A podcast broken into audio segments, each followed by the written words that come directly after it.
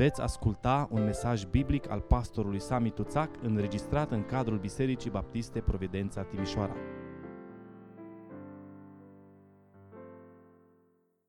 Vrem să ascultăm cuvântul lui în această dimineață din Epistola Apostolului Pavel către Galateni, capitolul 6. Vom citi de la versetul 7 și până la versetul 10.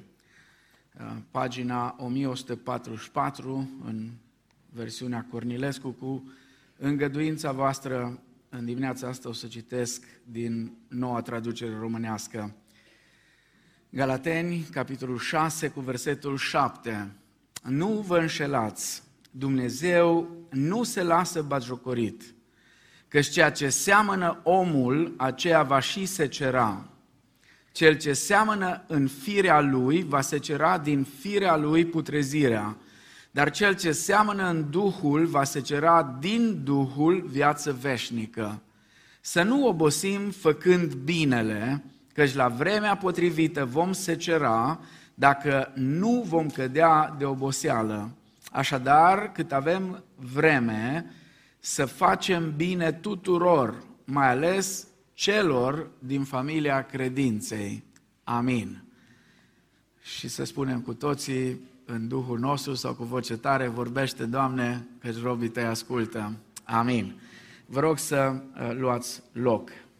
Cum poți să învingi obiceiurile greșite? Aceasta e tema din dimineața aceasta.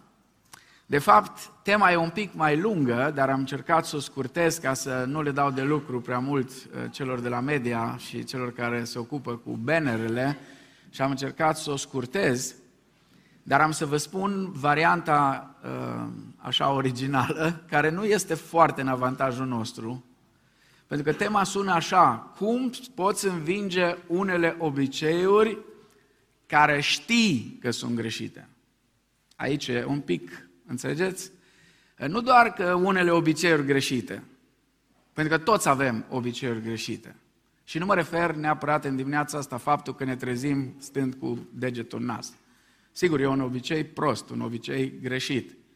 Dar e un obicei care te afectează pe tine, poate pe cei din familia ta, că na, nu le place să te vadă că apare într-o poză cu degetul în nas, dar nu afectează neapărat comunitatea de credință în care noi ne desfășurăm viața noastră spirituală și nu numai faptul că tu sau eu sau, mă rog, cineva stă cu degetul în nas. V-am dat un exemplu banal, deși să știți că e un obicei prost și ăsta, dacă cumva îl avem, sau, mă rog, mai sunt unele de genul ăsta, trebuie căutat să scăpăm de ele. Da? Uh, și aș vrea să plec în prezentarea mesajului din dimineața aceasta chiar de la început. Din cartea începuturilor, din cartea Geneza, și dacă aveți Scriptura împreună cu voi, vă rog să deschideți Scriptura din când în când, este bine să ne amintim planul inițial, planul pe care Dumnezeu l-a făcut din veșnicie cu privire la om, cu privire la noi. Uneori uităm lucrurile acestea. Suntem într-un asalt continuu din partea societății seculare care încearcă să ne demonstreze cât de, mă rog, retrograz și rămași în urmă sunt cei care încă mai cred în Dumnezeu, care încă mai cred Scriptura și așa mai departe. Dar noi știm ceva ce ne spunea Domnul Isus. Cerul și pământul vor trece, dar cuvintele mele nu vor trece. Săptămâna trecută, nu face parte din subiect, dar vreau să mă răcoresc un pic, uh, doar să vă spun cum stau lucrurile. Săptămâna trecută a făcut mare vâlvă rezultatul unui studiu făcut în Europa, uh, ce cred oamenii despre iad. Și uh, studiul acesta a scos la iveală faptul că sunt țări din Europa în care mai mult de 10-12% din populație, 15%, 20%, mă rog, uh, sunt cei care cred în existența iadului. Uh, majoritatea covârșitoare a acestor oameni nu cred în existența iadului. Sigur, țările din Est, între care și România, au un procent ceva mai, uh, un pic diferit. În România, undeva 55% din populație crede în existența iadului, ce e interesant în România este că 80 și ceva la sută spre 90 cred în existența raiului. Acum, problema majoră pentru oamenii ăștia este că ei nu știu sau habar nu au că Domnul Isus a vorbit despre cer doar de câteva ori în comparație cu de câte ori a vorbit despre iad. Adică a vorbit de mai multe ori, mult mai mult a vorbit despre iad decât a vorbit despre cer.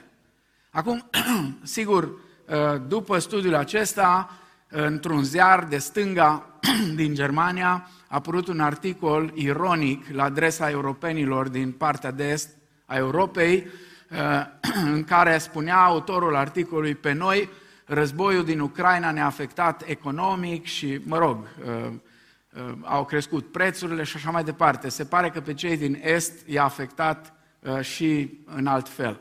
Adică, ideea era că uh, sunt un fel de, mă rog, oameni cu probleme psihice, oameni cu probleme emoționale, oameni neadaptați vremii, cei care încă mai cred în iad. Acum, Scurt, că nu asta e tema, poate o să vorbim altă dată, că sunt convins că sunt pe aici foarte mulți oameni care nu știu prea bine ce spune Scriptura despre iad.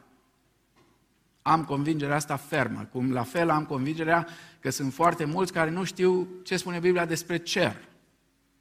Și sunt unii care cred că noi în cer eh, vom sta eh, așa pe malul râurilor sfinte, Eh, cu, eh, mă rog, câte o limonadă fiecare în mână, cu eh, un pai sau două, fiecare cum poate, și într-un fel de pensionare prelungită, o să ne bucurăm așa și, a, mai sunt afonii, afonii se bucură cel mai tare, că acolo în cer o să cânte și ei, mă rog, la instrumente, cu coarde și așa mai departe și o să cânte stând îmbrăcați în haine albe Eh, surpriza va fi extrem, extrem de mare. Cer, cerul ăsta e mai mult în Coran prezentat așa, în Coran acolo bărbații care își dau cu rachetele eh, sau se fac ei un fel de kamikaze și își dau prin eh, blocuri și așa mai departe, o să primească un palat, mă rog, cu 70 de camere, în fiecare cameră câte 70 de fecioare, socotiți voi câte, că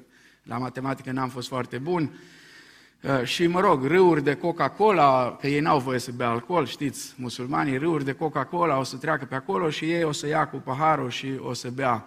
Uh, și, din păcate, foarte mulți creștini au această imagine. La fel și despre iad. E o imagine uh, foarte ciudată a unor draci care cu coarne și cu cozi și cu furci, topoare și așa rămase de la răscoala lui Gheorghe Doja sau, mă rog, Eh, nu știu care, de unde i-au luat fiecare eh, și pe acolo te învârte eh, când te pune pe un grătar, când pe altul, niște imagini, mă rog, undeva din Evul Mediu, niște caricaturi.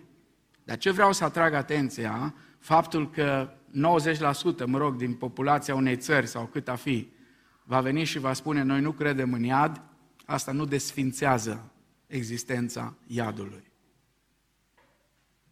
Una din predicile cele mai tari care le-am auzit vreodată în viața mea s-a intitulat așa și mă gândeam că trebuie să o țin și eu predica asta. Iadul în lumina celui mai mare bine. Iadul în lumina celui mai mare bine. Predică ținută de Petre Dugulescu, dacă ați auzit de el, prin anii 1980 mă rog, 6, 7, unii nu prea erați prin zonă în vremea aia. Ok, revin la tema noastră. Din când în când avem nevoie să ne întoarcem la origini. Avem nevoie să auzim, pentru că uităm. Avem nevoie să auzim din nou și din nou planul lui Dumnezeu cu privire la om. Geneza, capitolul 1, versetele 26 și 27. Dumnezeu, apoi Dumnezeu a zis, să facem om după chipul nostru, după asemănarea noastră. El să stăpânească peste peștii mării, peste păsările cerului, peste vite, peste tot pământul și peste toate târătoarele care se mișcă pe pământ. Dumnezeu a făcut pe om după chipul său, l-a făcut după chipul lui Dumnezeu, parte bărbătească și parte femeiască i-a făcut. De la bun început, planul lui Dumnezeu a fost să facă oameni după chipul și asemănarea Lui. Asta așa foarte pe scurt, ca să nu o lungesc, ce înseamnă după chipul și asemănarea lui Dumnezeu, putem vorbi alte date despre asta mult mai pe larg. Dumnezeu vrea ca noi, oamenii, și mai ales cei care ne-am întors la El prin Hristos, pentru că e mai lungă povestea. Dumnezeu a vrut asta, a intervenit păcatul, păcatul a distorsionat chipul lui Dumnezeu în om și a fost nevoie să vină Hristos să moară pentru noi ca uh, să realizeze posibilitatea refacerii chipului lui Dumnezeu în noi. Ca să o spun pe scurt, Dumnezeu vrea, Dumnezeu dorește ca noi să avem caracter. Pentru că asemănarea în chipul și asemănarea lui, asemănarea noastră cu el, are de-a face cu caracterul. Dumnezeu este Duh. Nu e vorba de o asemănare trupească, ci e vorba de o asemănare a caracterului.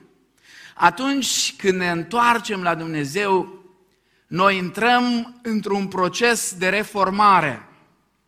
Și atât de puțin, atât de puțin se vorbește despre asta astăzi în creștinismul contemporan. Mântuirea este doar punctul de plecare al acestui proces lung și dureros, uneori, de refacere a chipului lui Dumnezeu în noi, de refacere a caracterului lui Dumnezeu în noi. Și atunci când noi venim la Domnul Isus Hristos și îl primim în viața noastră și suntem născuți din nou, noi intrăm practic în procesul acesta. Iar Dumnezeu este interesat în refacerea chipului Lui în noi. Apostolul Pavel, uh, în epistola către Galateni, din care am citit, uh, o epistolă extrem de dură, o epistolă scrisă unor oameni care se abătuseră de la Evanghelia Harului și care n-au înțeles esența Evangheliei Harului, în capitolul 4 cu versetul 19, Pavel se adresează fraților din Galatia și le spune, copilașii mei, copilașii mei. Era ceva aproape jignitor, nu doar Uh, ceva care ține de relația lui ca părinte spiritual cu ei. Și în momentul când le spune copilașii mei, Apostolul Pavel cumva scoate în evidență infantilismul spiritual în care ei se zbăteau. Și le spune copilașii mei pentru care iarăși simt durerile nașterii până când? Până ce va lua Hristos chip în voi până ce va lua Hristos chip în voi. Așadar, scopul lui Dumnezeu cu privire la noi nu este doar să ne mântuiască de păcatele noastre, să ne salveze de iad și să ne ducă în rai. Să stăm acolo ca îngerii. Nu! Scopul lui Dumnezeu este să facă din noi oameni după chipul și asemănarea Lui. Până ce Hristos ia chip în voi. Și în Coloseni, capitolul 3, versetele 9 și 10 și o să mai revenim la epistola către Coloseni, Apostolul uh, Pavel spune fraților din Colose, din nou o, o altă biserică cu alt fel de probleme, spune așa, uh, capitolul 3, versetele 9 și 10, nu vă mințiți unii pe alții, întrucât v-ați dezbrăcat de omul cel vechi cu faptele lui și v-ați îmbrăcat cu omul cel nou, care se înnoiește spre cunoștință după chipul celui ce l-a făcut. Noi am fost dezbrăcați, spune Apostolul Pavel, de omul cel vechi atunci când am fost mântuiți și am fost îmbrăcați cu omul cel nou.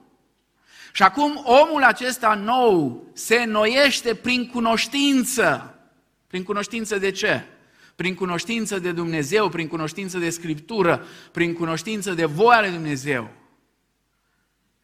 După chipul, spune, după chipul, haideți să vedem exact cum spune, să nu celui ce l-a făcut, după chipul celui ce l-a făcut.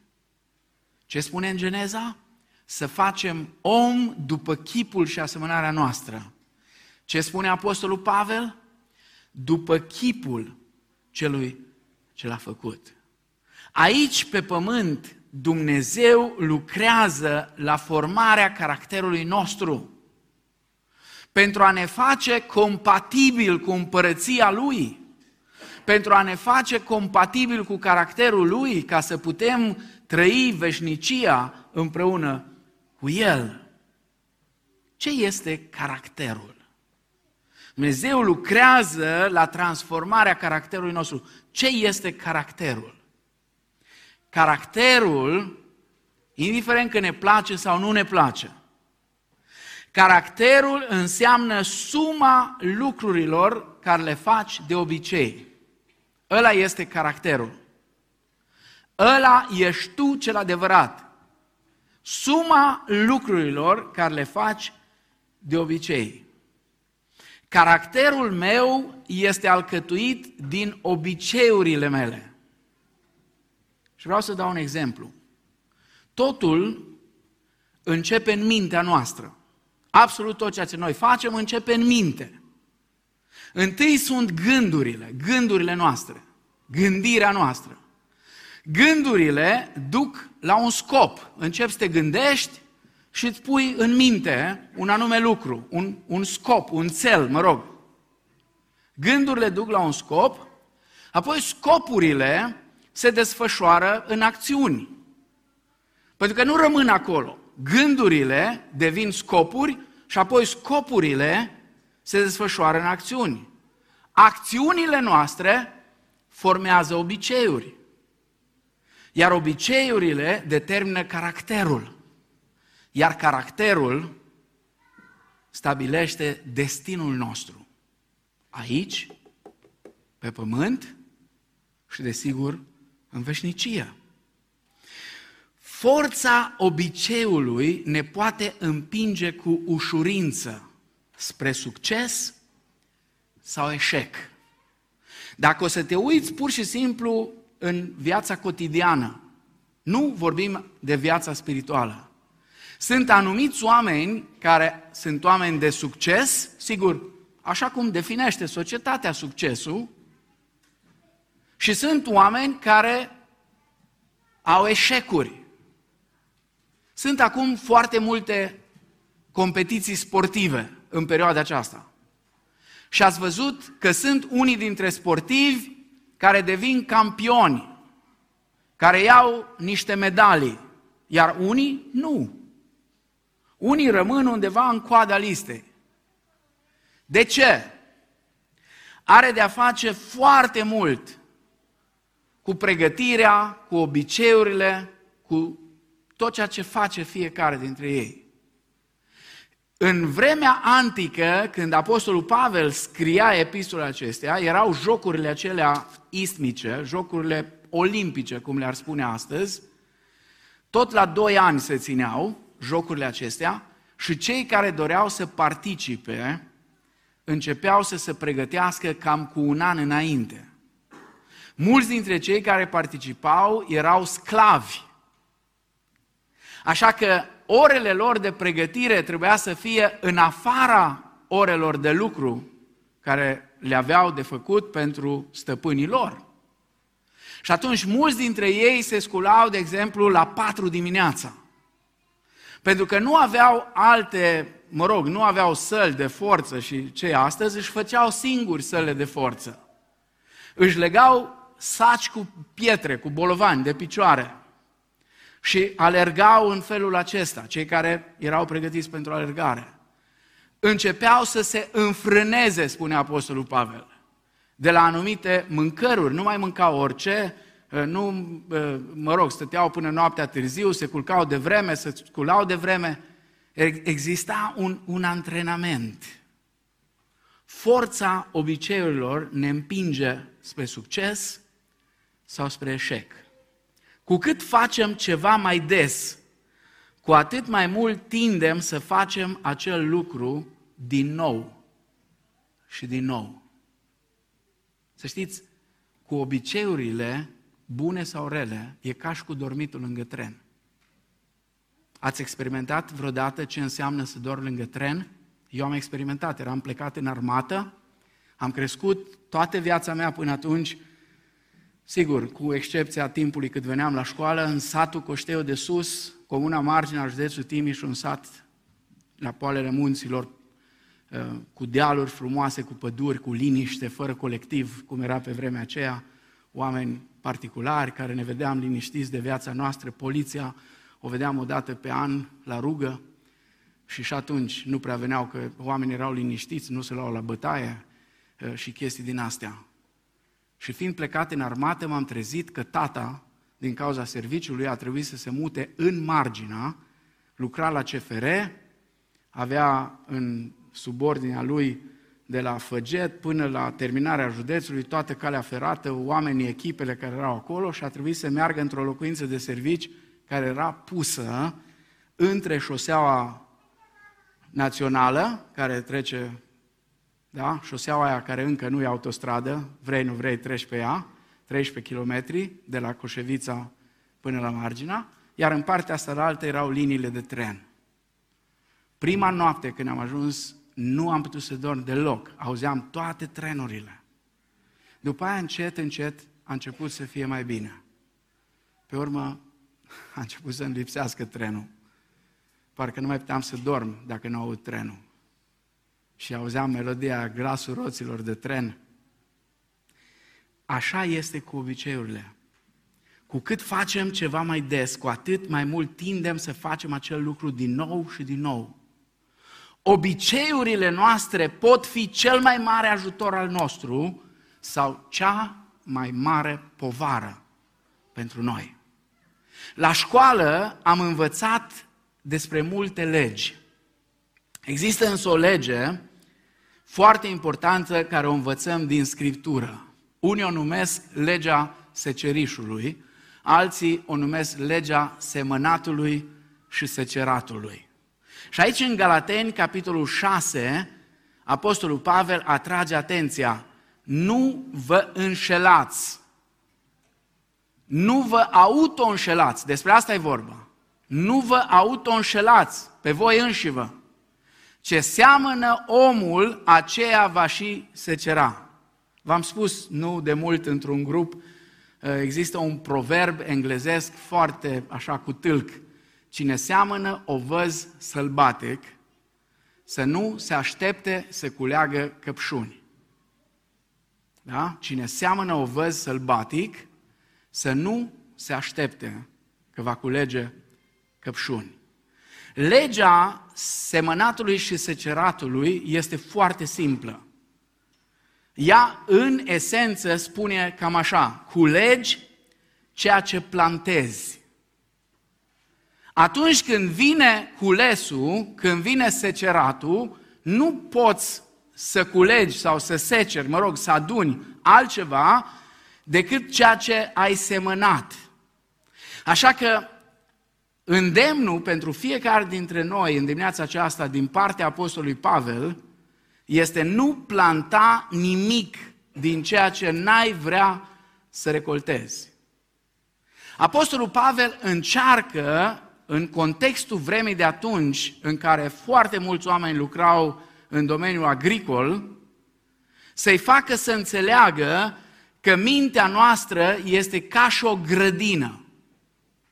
Mintea noastră este ca și o grădină. Ea poate oferi doar ceea ce punem noi în ea.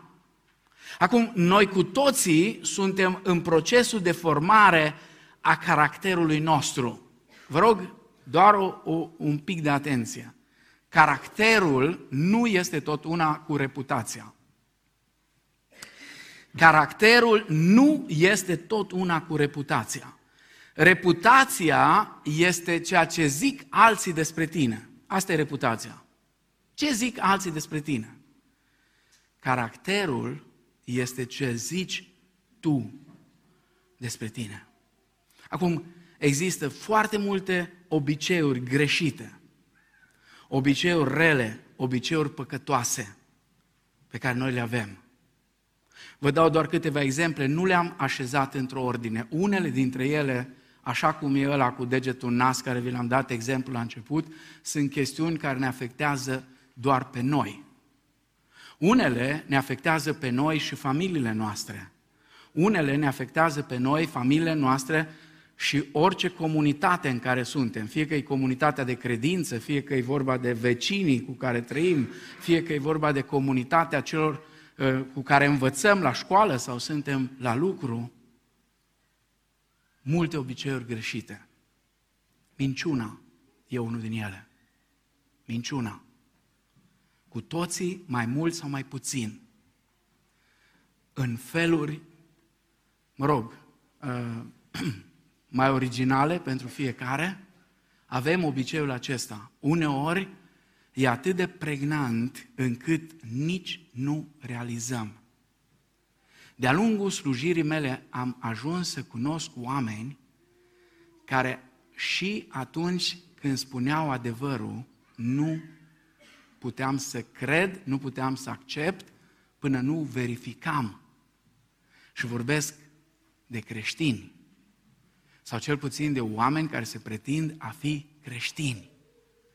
Mințeau cu atâta seninătate încât pur și simplu aveam impresia că și ei cred și noi eram o grămadă de oameni care pur și simplu credeam absolut tot. Și în momentul când verifici anumite lucruri, îți dai seama. Să știți, minciuna are foarte multe forme. Exagerarea, până la urmă, este tot minciună. Dacă apare o chestiune, întotdeauna o prezinți în favoarea ta. Niciodată nu o prezinți în favoarea celui care, mă rog, într-un fel sau altul s-ar putea să-ți fie oponent. Întotdeauna o prezinți în favoarea ta. Și pe celălalt îl vopsești cât se poate de bine, în cât mai negru. Că atunci când tu te pui lângă el, ok, nu ești tu alb, dar îți dai seama când te pui lângă unul negru, da? Ă, ești măcar maro sau gri, depinde de nuanțe. Minciuna, minciuna nu e un obicei care te afectează numai pe tine. Afectează familia, afectează comunitatea de credință, bârfa. Bârfa. Bârfa este una dintre cele mai distrugătoare elemente pe care Satan le folosește ca să distrugă relații, să distrugă încredere, să distrugă prietenii. Și vă rog să rețineți, sunt oameni care au suflet bun și totuși bârfesc. Știți de ce? De obicei. Pentru că și-au format obiceiul acesta și nu reușesc să scape de el. Nici măcar nu realizează. Pentru că spune Solomon, bârfa, vorbele bârfitorilor, bârfitorului sunt ca prăjiturile. Prăjiturile. Aseară eram undeva, deși nu aveam voie să mănânc o prăjitură, am făcut greșeala să întreb. Și fata care era acolo a început să-mi fac o descriere atât de frumoasă la ceva, încât i-am zis să te faci așa, nu vă arăt cum. Să te faci așa că e așa cum spui. Zic, fii atent aici că dacă nu-i cum spui, fac reclamații. Și într-adevăr a fost. În gură, bârfele sunt ca prăjiturile dulci. Și parcă prăjiturile alea care merg așa ca unse, da? Cu smântână, dacă se poate, niște papanași așa. Oh, ce bune ar fi! Știu că unii n-ați băut decât cafeaua dimineață și eu am făcut la fel, nu vă faceți probleme. Dar vă pregătesc pentru prânz. Vă pregătesc psihologic. Așa sunt bârfele. Scriptura spune, nu eu. Solomon spune, în gura bârfitorului vorbele sunt ca prăjiturile, dar când ajung în stomac, acolo e problema. Când ajung în stomac, mai ales la ora 9 seara. Îngrijorarea. Îngrijorarea. Îngrijorarea este un obicei care se poate transforma într-o boală. Era o soră săracă undeva într-o biserică în diaspora, ea stătea pe primul rând și mai adormea. Și când uh, câte un predicator apăsa pedala mai tare, ea obișnuită să se sperie, să făcea tare, de, să speria toată biserica, liniște, tot. Eu, Doamne! Eu, Doamne! Am cunoscut oameni care când i-am sunat, îi sunam, te mir pentru ce? S-a întâmplat ceva rău? nu, s-a întâmplat ceva bine, da. Mă rog, de ce trebuie să întâmple ceva rău? Îngrijorarea este un obicei care se transformă într-o boală care ne strică mintea și viața și gândirea nouă și celor din jurul nostru, celor de lângă noi, celor din familie. Dacă toată ziua ești, păi nimeni nu mai poate să facă o mișcare. Nimeni nu mai poate să zică ceva, nimeni nu mai poate să se ducă undeva ne pregătim să plecăm în Ucraina și n-am de lucru și le scriu la ăștia din echipă, voi știți când plecăm. Zic, în 24 august este ziua națională a Ucrainei. Și uh, comandantul suprem al armatei ucrainiene a promis că vor să facă ceva surprize atacatorilor lor chiar de ziua lor națională. Și deja unii, păi vedem cum uh, Acum știți ceva? De vânt sau de furtună, Domnul meu e în jurul meu, n-ai ce să faci. Eram în armată, am făcut armata la Poarta Albă, la canal. Și acolo uneori, pentru că nu puteam înainta, trebuia dat cu dinamită în piatra care era acolo. Și uneori piatra sărea, nu pietricele, săreau bucăți imense. Undeva într-o, nu într-un cort, că nu era cort, dar într-o, mă rog, o tarabă din asta, acoperită cu vai și amar, cu din alea uh, plăci, din alea prin care și dacă dai cu pumnul și te nervezi, treci prin el, erau doi oameni, un soldat și un ofițer, care, mă rog, nu știu ce treabă aveau sau n-aveau, dar jucau table în timp ce se lucra. Erau la oarecare distanță. Și au jucat și au jucat până când inexplicabil, absolut inexplicabil, de comun acord, n-a fost un ordin al capitanului care era acolo, pur și simplu de comun acord. Acolo la canal nu mai erai nici general măcar, erai toți una. Era o relație așa, pentru că nu era simplu. Au fost nopți întregi în care am dormit la geam cu câte un sicriu, cu câte două, depinde. Și fără nicio explicație, după ce au jucat vreo două ore acolo table, le-a venit ideea să schimbe locurile. Hai zice să mai și schimbăm locurile. Și în următoarele cinci minute a fost explozia și a căzut un bolovan care a venit exact prin acoperiș și l-a lovit pe soldatul care era pe scaun în fața capitanului, l-a lovit exact în cap și l-a omorât pe loc cu 5 minute înainte, două ore, a stat altcineva acolo. Așa că n-are rost să te îngrijorezi prea tare. Pentru că dacă este o lege care spune dacă ceva rău trebuie să întâmple, se va întâmpla cu siguranță. Așa că cred că nu merită să ne tot îngrijorăm. Un alt obicei prost, furtul. Furtul. Furtul, da. Credeți că degeaba Apostolul Pavel scrie și în, în Coloseni și în Efeseni, cine fura să nu mai fură. E un obicei.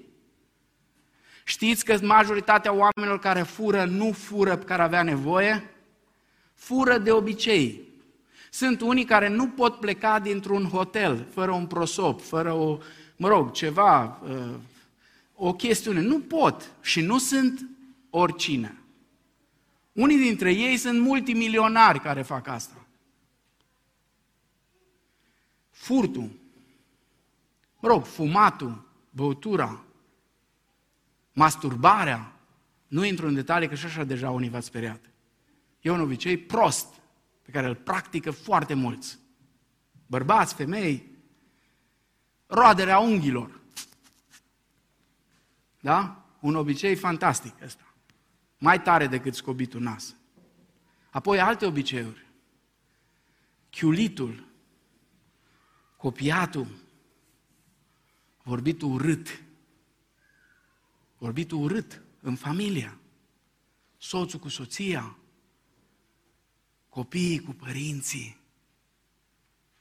copiii cu părinții vorbesc urât, părinți care vorbesc urât cu copiii. Nu e frumos să-i spui copilului tău, ești un porc, tu l-ai făcut. Dacă el e porc, mama lui și tata lui cei? Nu e ok să-i spui măgarule, tu l-ai făcut. Tu l-ai făcut. Tot ce spui despre el, spui și despre tine. Sunt obiceiuri, obiceiuri, înțelegeți? Acum întrebarea, cum putem schimba obiceiurile rele? Cum putem scăpa de aceste obiceiuri care știm că sunt greșite? Și cred că mulți dintre noi ne confruntăm cu aspectul acesta. Avem lucruri care le facem, știm că sunt greșite, ca să nu trec mai departe să spun că unele dintre ele sunt păcătoase. Unele sunt de-a dreptul păcat. Și totuși le facem în continuare. Începutul schimbării are de-a face cu schimbarea minții.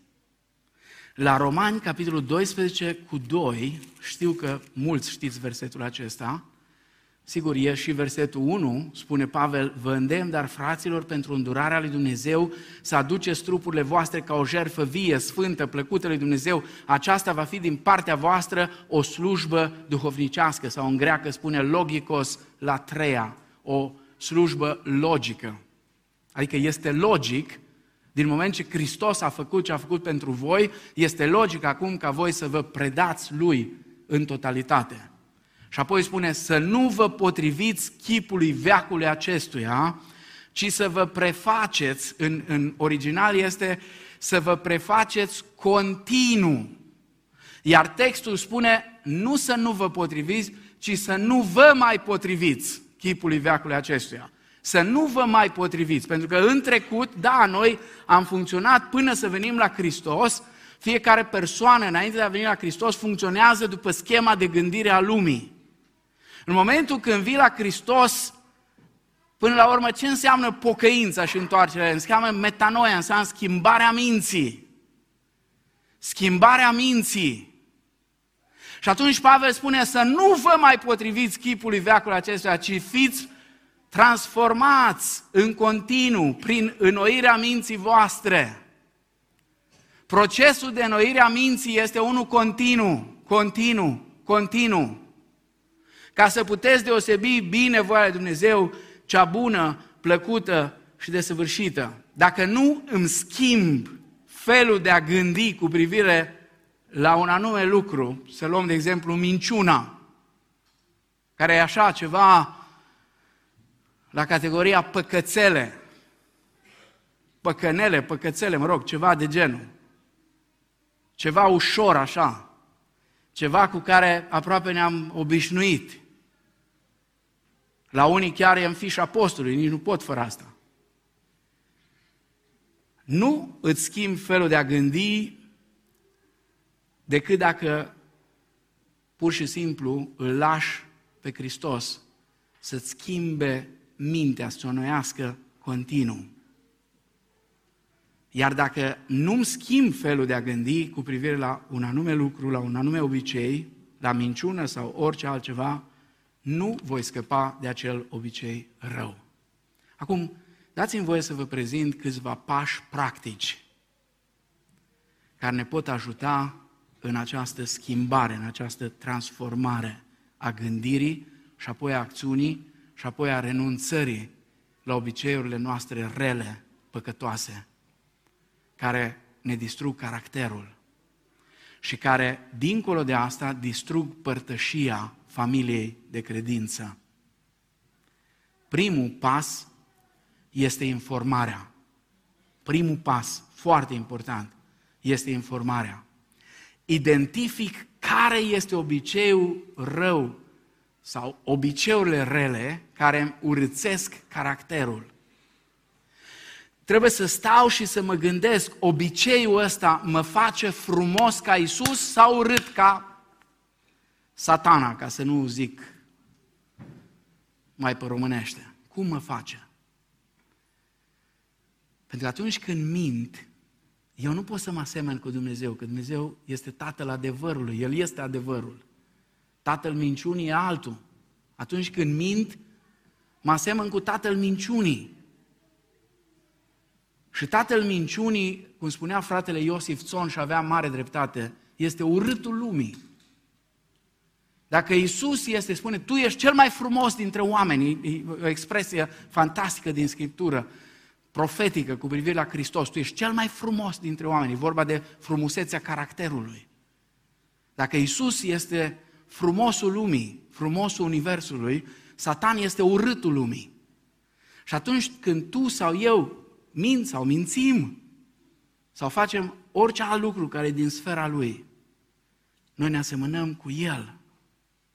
Așadar, identifică care este obiceiul acela rău care îți ur- urâțește caracterul și caută să identifici virtutea cu care ar trebui să-l înlocuiești. Asta, primul pas, informarea. Ok, minciuna, care ar fi virtutea cu care ar trebui să o înlocuiesc? Care? Zice stare. Adevărul, ce e așa de complicat? Bârfa, cu ce ar trebui? Cu vorbirea de bine, da? Zice Ioan despre Diotref, ne clevetește cu vorbe rele. Păi dacă tot ai obiceiul de a cleveti, ia clevetește cu vorbe bune. Na, să vedem cum e să clevetești, să dai din gură cu vorbe bune. Și, mă rog, sunt alte. Ăsta e primul pas. Identifică. Am una, două, trei, mă rog, fiecare cât a acumulat. Că știți cum e aici, cu obiceiurile? E ca și cu femeia prinsă în adulter, când au ieșit afară, începând cu cei mai bătrâni și terminând cu cei mai tineri. De ce au ieșit ăia bătrâni primii? Era adunat mai mult acolo decât la ea tineri. Și așa e și aici. Obiceiurile sunt mai multe la cei mai în vârstă, probabil, și ar putea să fie un model pentru cei mai tineri, în momentul în care cei mai tineri văd că, uite, tata, mama și-au schimbat niște obiceiuri proaste care le aveau. Primul pas, informarea. Al doilea pas este documentarea. După ce am văzut, mi-am notat, astea sunt problemele cu care mă confrunt. Foarte practic. Următorul pas, documentarea. Iau Biblia. Unde să mă documentez? Iau Biblia. Și poate o concordanță biblică care mă poate ajuta. Și scriu, nu doar le citesc, scriu toate textele care vorbesc, mă rog, zicem despre minciună. Despre minciună și adevăr despre bârfă și vorbirea de bine. Despre m-am nervat, da? M-am nervat acum, m-am nervat. Mi-am ieșit din fire. Nu, dragă. Când te-ai nervat, nu ți-ai ieșit din fire, ți-ai intrat în fire. Ți-ai intrat în aia despre care spune Pavel că duce putrezire. În aia ți-ai. Ia Biblia Ia o concordanță care te ajută și caută toate textele și scrie-le. Toate care vorbesc despre minciună și despre adevăr. Al treilea pas. Să știți, nu este un proces simplu. E un proces complicat, greu, dar nu imposibil. Nu se întâmplă peste noapte. Adică zeci de ani unii am adunat niște obiceiuri care ne urțesc caracterul și când suntem confruntați cu Cuvântul lui Dumnezeu, vrem să scăpăm de ele și credem că se întâmplă peste noapte. Nu se întâmplă peste noapte. Că tu nu peste noapte ai început să faci prostiile care le faci sau lucrurile care nu sunt în regulă. Al treilea pas, primul informare, al doilea documentare, al treilea memorizare. Din textele alea care le scrie acolo, ia-le pe cele mai importante și memorează-le. Pentru că noi nu putem lucra cu concepte care nu sunt fixate în minte. Vă rog să rețineți.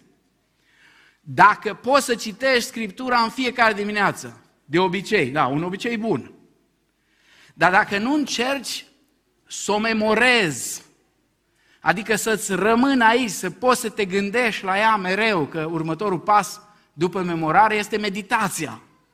Vă rog, rețineți, aici e problema. Noi nu putem lucra cu concepte care nu ni se fixează în minte. Țin minte, și acum, cred că eram anul 5, la psihologie, în vremea aia se făcea 5 ani, și aveam cursul de psihologia creativității, un curs fantastic.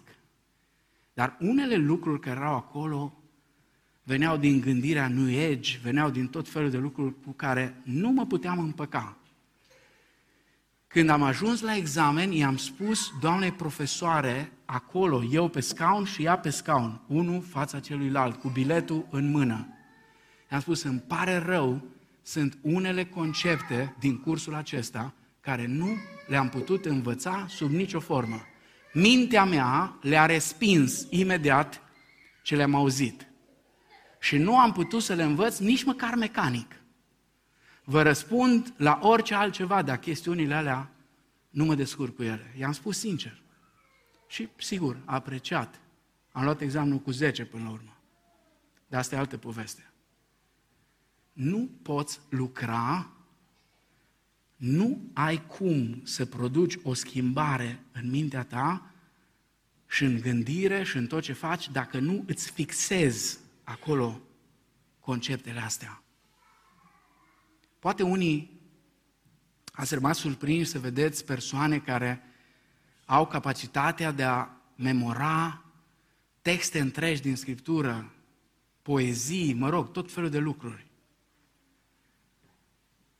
L-am întrebat odată pe unul care pf, era o capodoperă la chestia asta. I-am zis, cum ai reușit să memorezi atâtea lucruri?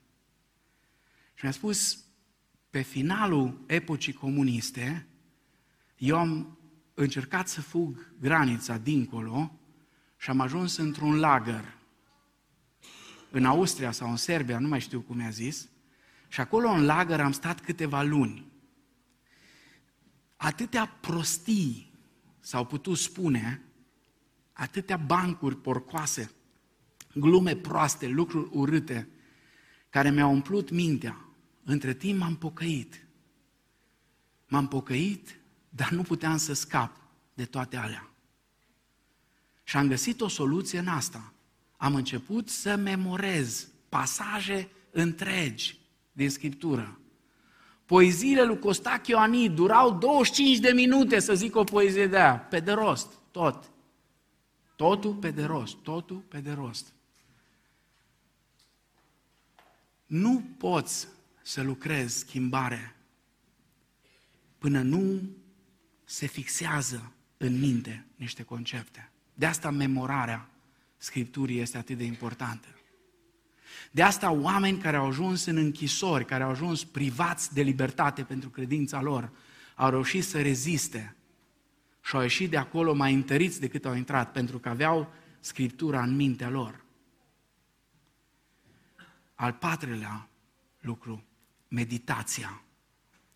Psalmul 119, dacă aveți Scriptura, Psalmul 119, ăsta e unul bun de memorat, versetele 15 și 16. Mă gândesc adânc la poruncile tale. Mă gândesc adânc la poruncile tale și cărările tale le am sub ochi. Mă desfătez în orânduirile tale și nu uit cuvântul tău. Da? Ai memorat versetele cele mai importante și apoi începi să meditezi. Și până aici să știți că e numai partea de pregătire din pregătire. Pentru că următorul pas, al cincilea, este planificarea schimbării. Să știți, e foarte greu în orice domeniu. Când a început anul acesta, când a început anul acesta, am luat mai multe decizii. Una din ele a fost că voi slăbi, voi pierde din greutate. Și mi-am fixat în mintea mea unde vreau să ajung, câte kilograme am, unde vreau să ajung.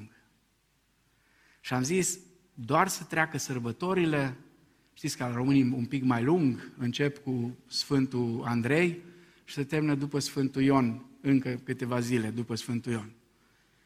Și a trecut și ianuarie, a trecut și februarie, a trecut și martie. Și gândul era acolo, dar nu reușeam sub nicio formă să fac planificarea. Ba din potrivă, știți ce reușeam? Să adaug încă kilograme. Tot mai multe, tot mai multe. Poate ați văzut, ați crezut că sunt băiat sărac, veneam cu un singur sacou, aproape în fiecare duminică. Sau mă rog, cred că aveam două. Singurele care mai puteam face față cu ele. Până într-o zi, până într-o zi, când am reușit pur și simplu să fac click, să planific schimbarea și să spun și dacă cade cerul, pentru că e foarte complicat. Este un domeniu slăbuț, să știți, dar e foarte, foarte complicat. Cum să te apuci de așa ceva când sunt fructe, îți cireșele, în mai deja, îți cireșe, în iunie are cireșe, după aia sunt caise, după aia vin roșiile, după aia vin aia, după aia vin aia, vine tot felul de... În continuu ceva. Toamna, mă rog, iarna, mă rog, fructele verzi uh, trec, vin astea alte, slănină, uh, cârnați, mă rog, tot felul de, de fructe. Da? Vegetale numai. La noi în Banat totul e vegetal, că gătim cu vegeta, și toți suntem vegetariani în Banat. Nu-i niciunul să nu fie, da? Până în momentul, vă spun, a durat luni de zile, luni de zile. Altă dată, când eram mai tânăr, mi-a fost mult mai simplu. Odată, într-o mare seara, eram la tineret, la Betel, aveam în cap chestia asta, a venit fratele Viorel Iuga și predica. Și dintr-o dată a citit din Daniel, capitolul 10. Eu, Daniel, trei săptămâni am fost în jale. Și am zis, gata, de mâine sunt în jale. Trei săptămâni. Și am intrat în jale luni de zile, nu trei săptămâni. Pentru că și aici, obiceiul, ca și dormitul, să știți, vă pot spune din experiență ca unuia care îi place să mănânce. Chiar îmi place și dacă stai lângă mine, numai dacă îți povestesc despre mâncare, te îngrași ca să nu-ți mai spun altceva. Deci nu există. Deci, înțelegeți despre ce vorbesc? Dar în momentul acela în care reușești să planifici, să planifici schimbarea, dar să o serios, nu așa, numai, a, hai că mâine, știți, asta e ziua preferată a celui care vrea să-și schimbe anumite lucruri. Mâine. Nu azi, mâine planificarea schimbării. Trebuie să lucrezi cu fiecare obicei pe rând. Nu poți să schimbi deodată nu știu câte lucruri. Acum, binecuvântat ești dacă ai numai unul. Eu la mine am găsit mai multe. Dar dacă ai mai multe, pune-le pe hârtie, documentează cu privire la ele și fă planificare. Când ai biruit într-un domeniu, începe cu celălalt. Al șaselea lucru este acțiunea. E foarte greu să planifici, dar și mai greu este după ce ai planificat să pui în acțiune un anume lucru. Și vă spun că asta am vrut să vă spun de acum, îți bătrânile mai uit, încep o frază și nu mai știu de ce am vrut să încep. Vă spun ca unul care îi place să mănânce, mâncarea este un obicei, să știți. Mâncarea este un obicei. Am constatat pe cont propriu că pot să trăiesc cel puțin 14 zile, asta am încercat eu, mai mult n-am încercat, dar 14 zile, fără mâncare. Doar cu apă și cu niște sucuri. Atâta tot. Și poți și fără cafea, să știți. Am crezut că nu poți, dar poți. Poți și fără cafea.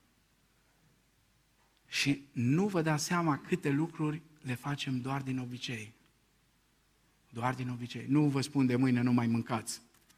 Dar eu, de exemplu, dacă mănânc după o anumită oră, noaptea, am viziuni în somn. Nu știu dacă Domnul îmi vorbește, dar sunt vorbe grele uneori.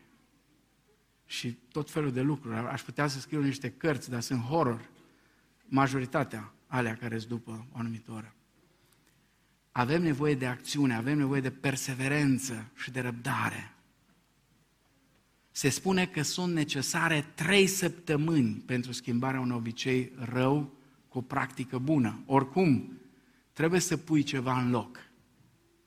Dacă doar iei obiceiul rău și nu pui nimic în loc, dacă nu ții cont de modul de învățare a Domnului Isus, știți că s-a zis, dar eu vă spun, da? Adică, ok, ai scos ceva rău din viața ta, dar trebuie să pui ceva bun. Nu e suficient să nu mai vorbești de rău pe alții. Trebuie să începi să vorbești de bine.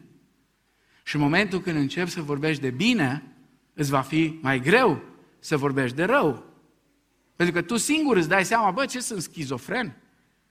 Adică știți ce e schizofrenia? Ai impresia că sunt două minți acolo care lucrează. Și Iacov tratează problema asta. Poate să iasă cumva din același vână, din aceeași vână a izvorului, apă dulce și apă amară? Nu se poate.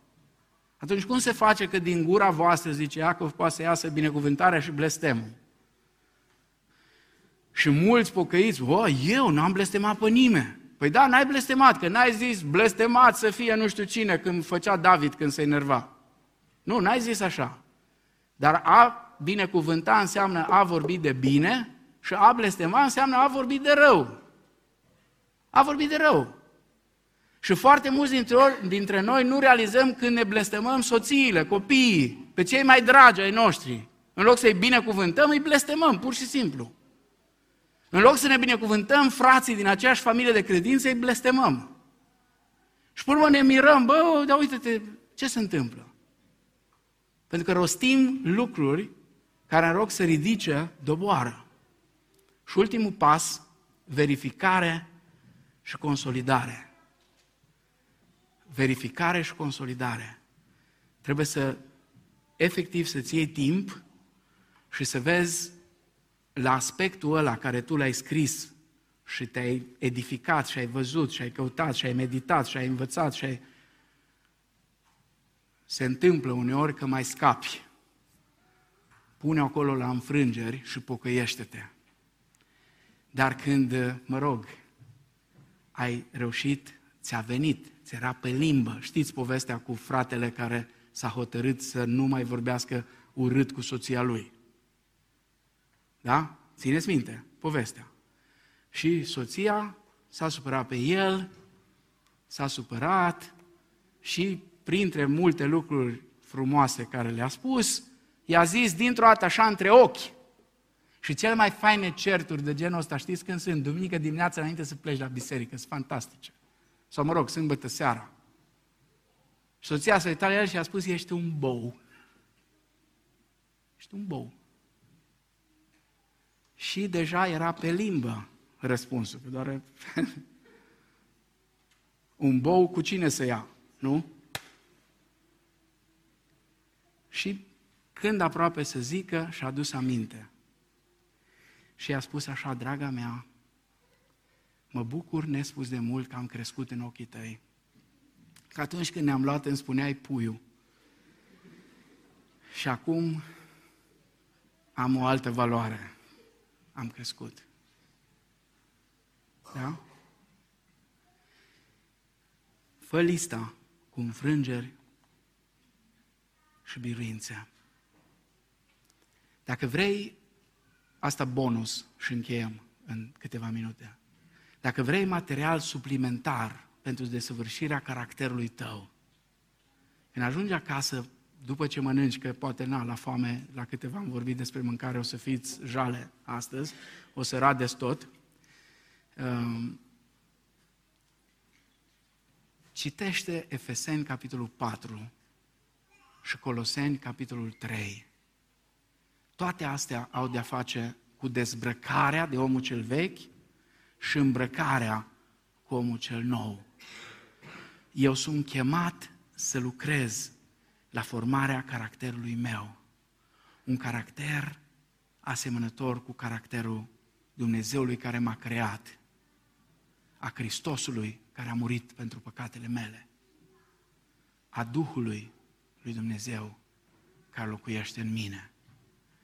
Caracterul acesta ar trebui să cuprindă bunătate, să știți. Un creștin care nu e bun e contradicție în termeni. Da, creștinul poate fi, mă rog, slab, poate fi uh, multe lucruri, dar nu poate fi rău. Un creștin, dacă o să vă uitați și în Efeseni 4 și în Coloseni 3, îmbrăcați-vă cu bunătate, e primul lucru care îl spune, cu bunătate, apoi cunoștință, cunoașterea adevărului. Cunoștință, spune Pavel tot în Coloseni. Cunoașterea adevărului duce la libertate, apoi autocontrol. Este abilitatea aceea de a ne disciplina pe noi înșine. Apoi evlavia. Evlavia înseamnă să umbli smerit cu Dumnezeul tău. Amabilitatea.